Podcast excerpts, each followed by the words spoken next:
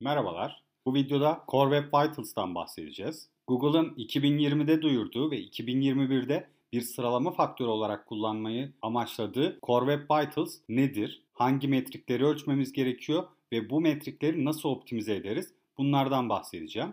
Videoya geçmeden önce videoyu beğenirseniz beğenmeyi ve kanala abone olarak da videoların devamını takip edebilirsiniz. Şimdiden herkese teşekkür ediyorum. İsterseniz konumuza geçelim. Core Web Vitals veya Türkçesiyle temel web göstergeleri, Google'ın bir web sayfasının kullanıcı deneyimi açısından ne kadar iyi veya kötü olduğunu gösteren en temel metriklerdir. Kısacası web sitesinin kullanıcı deneyimini iyileştirmek için odaklanmamız gereken öncelikli veya ilk metriklerdir diyebiliriz.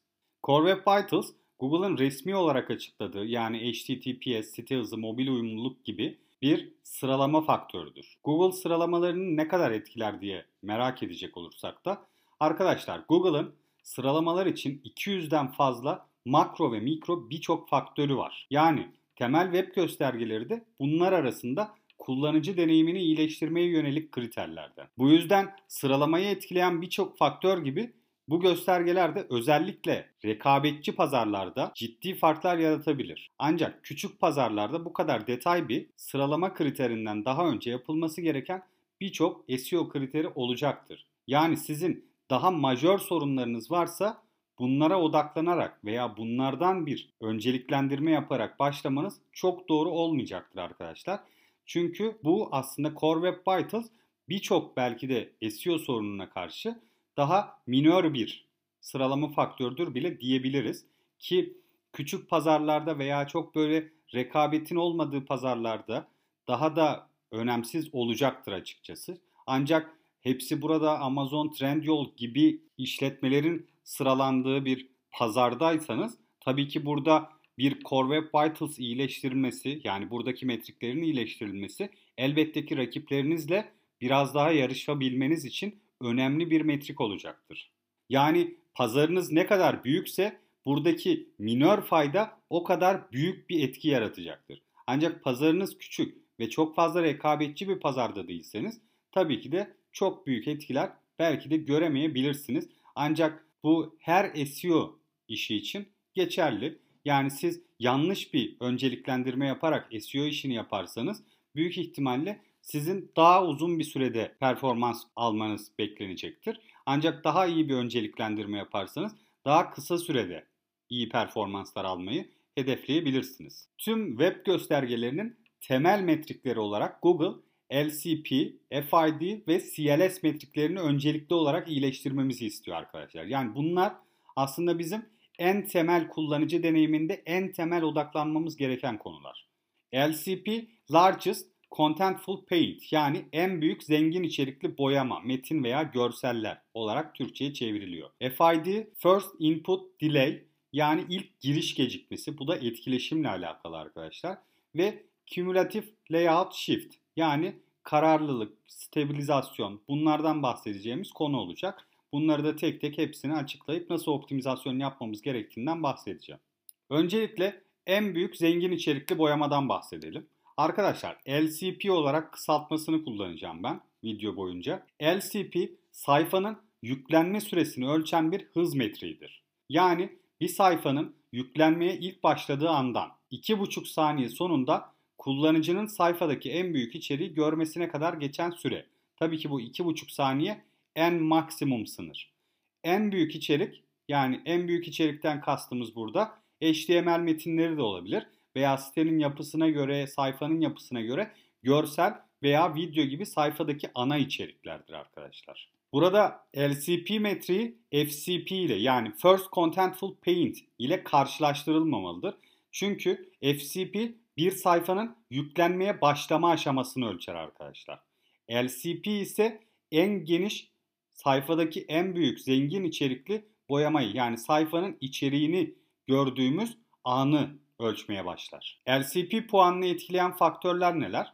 Sunucu yanıt süresinin yavaş olması, JavaScript veya C S S'in sayfanın render edilmesini engellemesi, yani oluşturulmasını engellemesi, client-side rendering, kaynakların yüklenme süresinin yavaş olması. Kısacası L C P'yi iyileştirmek için bunu etkileyen faktörleri optimize edip burayı iyileştirmemiz gerekiyor arkadaşlar. Öncelikli belki de bakmamız gereken konulardan biri sunucu yanıt süresini iyileştirmemiz.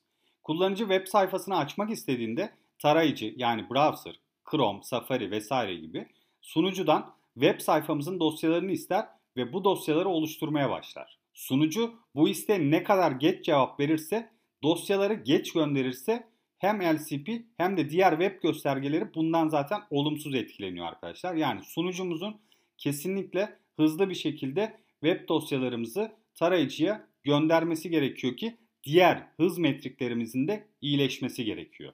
Burada da sunucuyu optimize etmemiz gerekiyor veya daha iyi bir sunucuya geçmemiz gerekiyor. Bunu anlamak için de PageSpeed Insights'ta veya Lighthouse raporunda Time to First Byte raporu var arkadaşlar. Ve bunu kullanarak buradaki metrik kullanıcı tarayıcısının sayfa içeriğinin ilk byte'ını alması için geçen süreyi gösterir. Bu da sunucudan kaynaklı yavaşlık olup olmadığını görmemizi sağlar. Yani bizim sunucudan kaynaklı herhangi bir yanıt süresinde kötü olan bir durum var mı diye kontrol etmek istersek bu PageSpeed Insights bölümünde aracında Time to First Byte raporunu kullanmamız gerekiyor.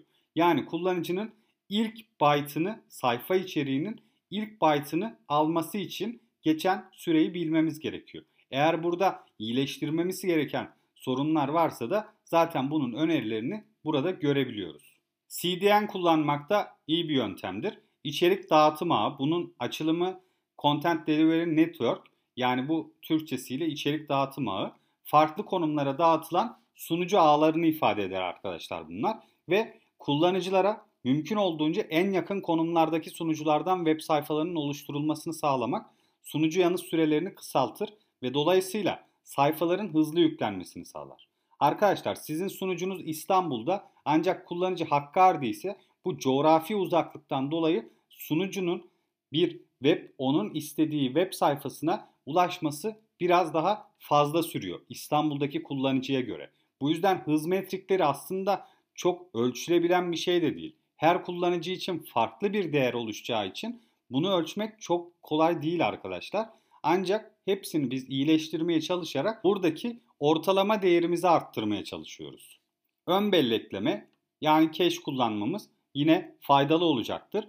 Burada da web sayfaları statik olan siteler için ön bellekleme kullanmak her istekte yeniden oluşmasını engellemek için kullanılır arkadaşlar. Bu sayede de sunucu yanıt süresini iyileştirebiliriz. Yani sunucudan tekrardan yeniden dosyaları isteyip oluşturmasına gerek kalmadan bu sayfalar hemen açılır, anında açılır. Bu sayede de daha hızlı bir web sayfası deneyimi yaşatmış oluruz kullanıcılara. Yani eğer bu buradaki sayfalarınız sürekli değişmek zorunda değilse, sayfalarınız statikse zaten burada cache kullanmak çok daha makul bir yöntem olacaktır. Sunucu isteklerini optimize etmek için rel preconnect kullanarak tarayıcıya bağlantı kurma isteğine yanıt oluşturmaya çalıştığınızı anlatabilirsiniz. Arkadaşlar burada sunucuyla ve tarayıcıyla konuşturmanız gereken bir durum olduğu için bunları birbirine anlatmak için bu komutlardan kullanabiliriz. Burada da D N S aramalarını daha hızlı çözümlemek içinse D N S Prefetch kullanılabilir. Burada bunlar L S P puanını iyileştirecek faktörlerdendir. Burada da görselde gördüğünüz gibi örnek bir kullanım bulunuyor. Burada ikisini de kullanmanız faydalı olacaktır. Çünkü D N S Prefetch veya, veya preconnect bazı tarayıcılarda çalışmayabilir. O yüzden siz yedek olarak D N S Prefetch'i de kullanmanız faydalı olacaktır. Kullanılmayan C S S ve J S kaynaklarını Lighthouse kapsam raporunda görebiliyoruz arkadaşlar. Bunları da tamamen kaldırabiliriz ya da web sitemizde farklı sayfalarda bunlar kullanılıyor olabilir. O zaman farklı bir dosyaya taşıyabiliriz ve en azından o sayfamızın oluşmasında bu dosyalar çağrılmamış olur. Bu sayede de daha hızlı bir sayfa deneyimi oluşturabiliriz. C S S dosyalarının asenkron yüklenmesi için yine rel, preload ve onload kullanabiliriz arkadaşlar. Yine burada bir tane örnek de paylaştım. Ayrıca bunları blog yazısında daha kapsamlı bir şekilde paylaşmış oluyorum. Yani buradan da kontrol edebilirsiniz. Ve yine açıklamalara bırakacağım kaynakları da mutlaka takip edin. Oralarda da bunlarla ilgili çok daha detaylı bilgiler var. Yine JavaScript için de C S S dosyalarında yaptıklarımızı yapabiliriz. Kullanılmayan JavaScript dosyalarını yine buradaki raporda görebiliyoruz. Ve burada tespit ettikten sonra kullanılmayan kaynakları kaldırabiliriz veya burada kullanılmıyorsa kullanıldığı sayfalarda kullanılması için taşıyabiliriz. Görselleri optimize etmeliyiz arkadaşlar. Çünkü web sayfalarının en büyük elemanlarından biri görsellerdir. Bu görsellerin yüklenme ve işlenme sürelerini iyileştirmek L S P metriğini iyileştirir. Tüm hız metriklerini iyileştiren bir şeydir zaten. Görselleri optimize etmek. Görsel optimizasyonu ile ilgili zaten çok detaylı bir video hazırladım. Bunu mutlaka izlemenizi tavsiye ediyorum. Şimdi kartlarda çıkan linklerden aynı zamanda açıklamalara da bunu bırakmış olacağım. Client side rendering optimizasyonunu nasıl yaparız? Arkadaşlar Angular, Vue veya React gibi frameworklerde yapılan web siteleri sayfaların tarayıcıda render edilmesi için client side G S uygulamasını kullanır. Yani sunuculardan değil bu frameworklerden render edilmesidir diyebiliriz. Bu frameworkleri kullanan bir web siteniz varsa büyük bir JavaScript dosyasına sahipsiniz demektir ve bunları optimize etmeniz gerekiyor. Çünkü her seferinde bu büyük JavaScript dosyalarını oluşturmaya çalışıyor aslında tarayıcı. Bunun için de sizler için kaynaklar hazırladım. Yani React veya Vue.js veya Angular.js ile ilgili bir web siteniz varsa bunlarla ilgili S E O optimizasyon konularını bu kaynaklardan takip edebilirsiniz. Daha da detaylı bilgiler alabilirsiniz. Bunları açıklama kısmına bırakmış olacağım.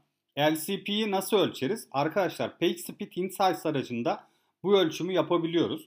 Ancak bu gerçek bir kullanıcı deneyimini ölçmüyor. Bu araç hiçbir zaman gerçek bir kullanıcı deneyimini ölçmüyor arkadaşlar.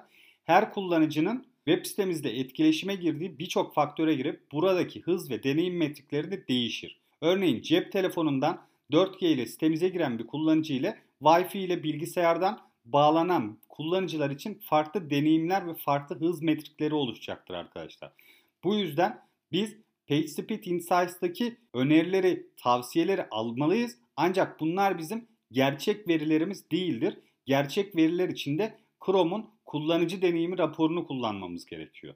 Chrome seksen sekiz sürümünü kullandığınızda, yani yeni bir güncelleme yaptığınızda, son güncellemeyi yaptığınızda Lighthouse aracından Web Vitals metriklerini de görebiliyoruz. Lighthouse içerisinde performans sekmesinde Web Vitals seçeneğini aktif hale getirerek bunu da kullanabilirsiniz. Gerçek verileri elde etmek için Chrome kullanıcı deneyimi raporlarını kullanmamız gerekiyor. Şimdi de ikinci metriğimiz olan ilk giriş gecikmesi yani F I D metriklerine bakalım. F I D web sitesinin bir kullanıcının sayfadaki ilk etkileşimine verdiği yanıt süresini ölçen metriktir. Kısacası kullanıcının bir linke, butona tıklaması veya bir JavaScript etkileşimine girmek istediğinde web site buna ne kadar hızlı yanıt verebiliyor ölçümünü bu metrikle yapabiliyoruz. Bunun sınırı olaraksa Google yüz milisaniye öneriyor arkadaşlar.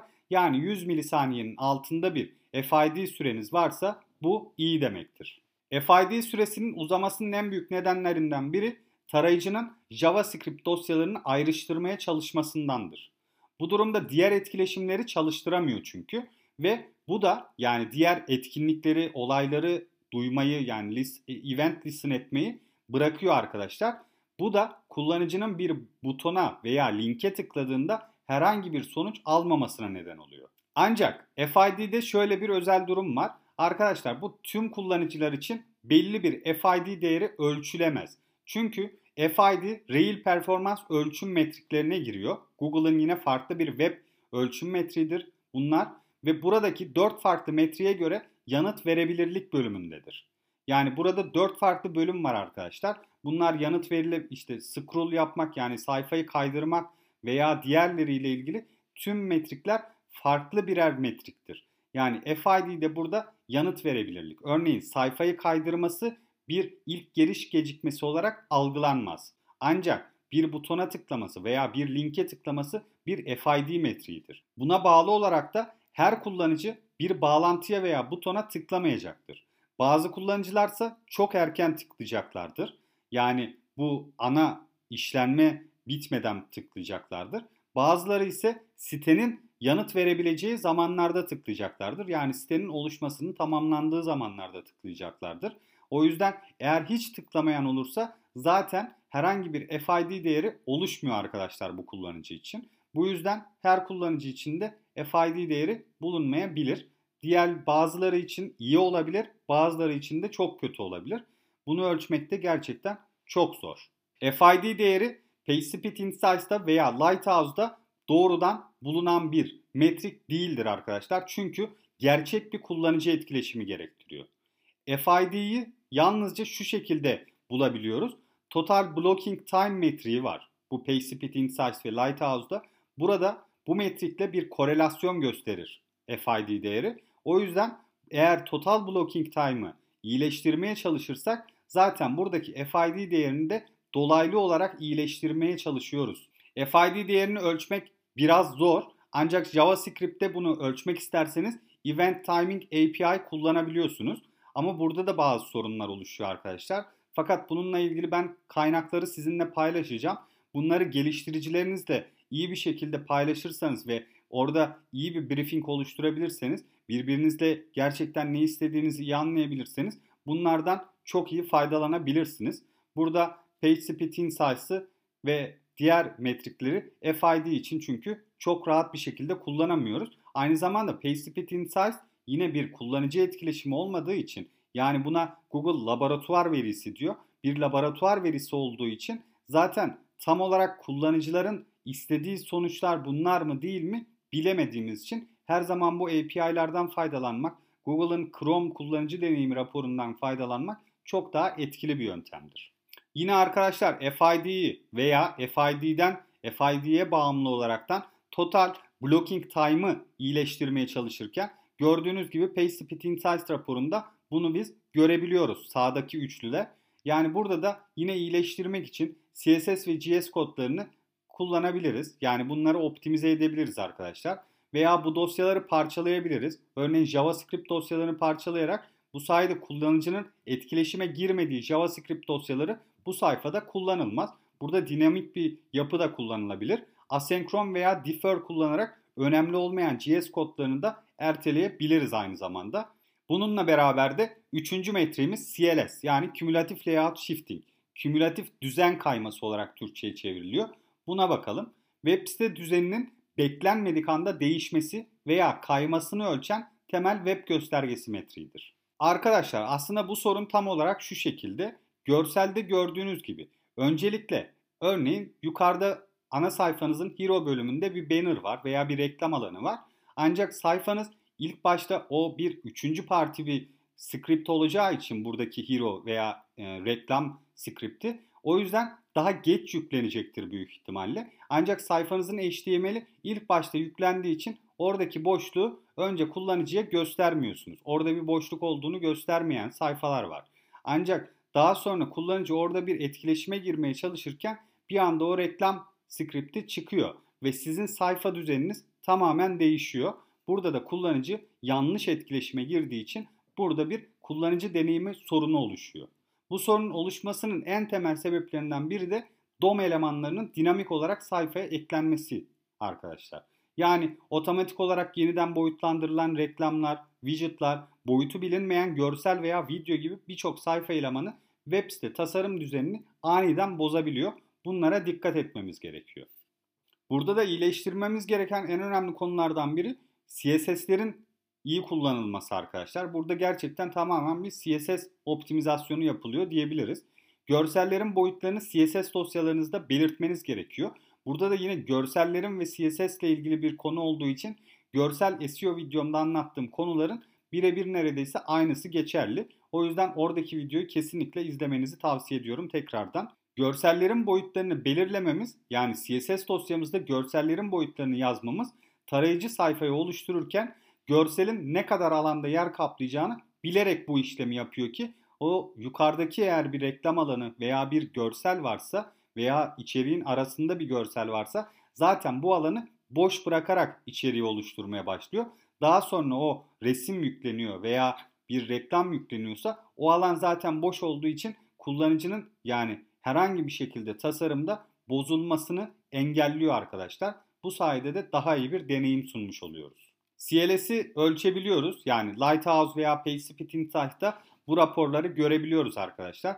Buradaki değerleri iyileştirmek için de aşağıda yine büyük düzen kaymalarından kaçının diye bir sekme oluyor. Buradaki konulardan sizler de hangi elemanların C L S'i bozduğunu görebilirsiniz ve buna göre stratejilerinizi yapabilirsiniz. Arkadaşlar burada iyi bir raporlama oluşturmak istiyorsanız Google Data Studio'da Core Web Vitals değerlerini ölçen raporlamayı kullanabilirsiniz. Bu raporlamayı kullanmak için Search Console üzerinde Core Web Vitals verilerinin aktif olması gerekiyor arkadaşlar. Yani web siteniz için Search Console'da Core Web Vitals sekmesinde eğer bir veri görüyorsanız Data Studio'da bunları oluşturabiliyorsunuz. Daha sonra Data Studio'ya giriyorsunuz. Buradaki yeni rapor oluşturma bölümünde Data Source yani veri kaynakları bölümünü seçiyorsunuz arkadaşlar. Buraya veri kaynağı olarak Chrome U X Report kaynağını eklememiz gerekiyor. Bunu arama kısmına yazdığınız zaman kolayca bulabilirsiniz. Daha sonra karşımıza raporda kullanılacak metrikler çıkıyor ve rapor oluştur butonuyla bunu oluşturuyoruz.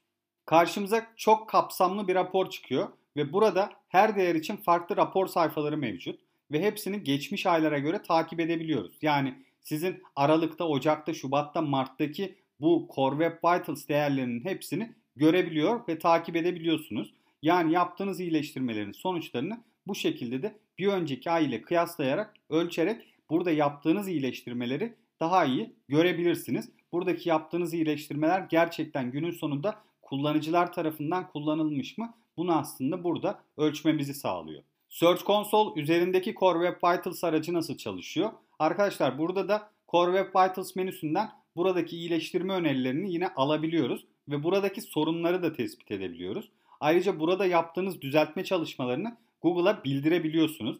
Yani siz eğer bu sayfalarınızda, burada Google'ın uyarı verdiği sayfalarda bir iyileştirme yaptıysanız bunu Google'a haber verebiliyorsunuz burada. Ancak buradaki düzeltmenin doğrulanması ve arama konsoluna yansıması için yirmi sekiz gün geçmesi ve bu sayfalara kullanıcı ziyaretlerinin gerçekleşmesi gerekiyor.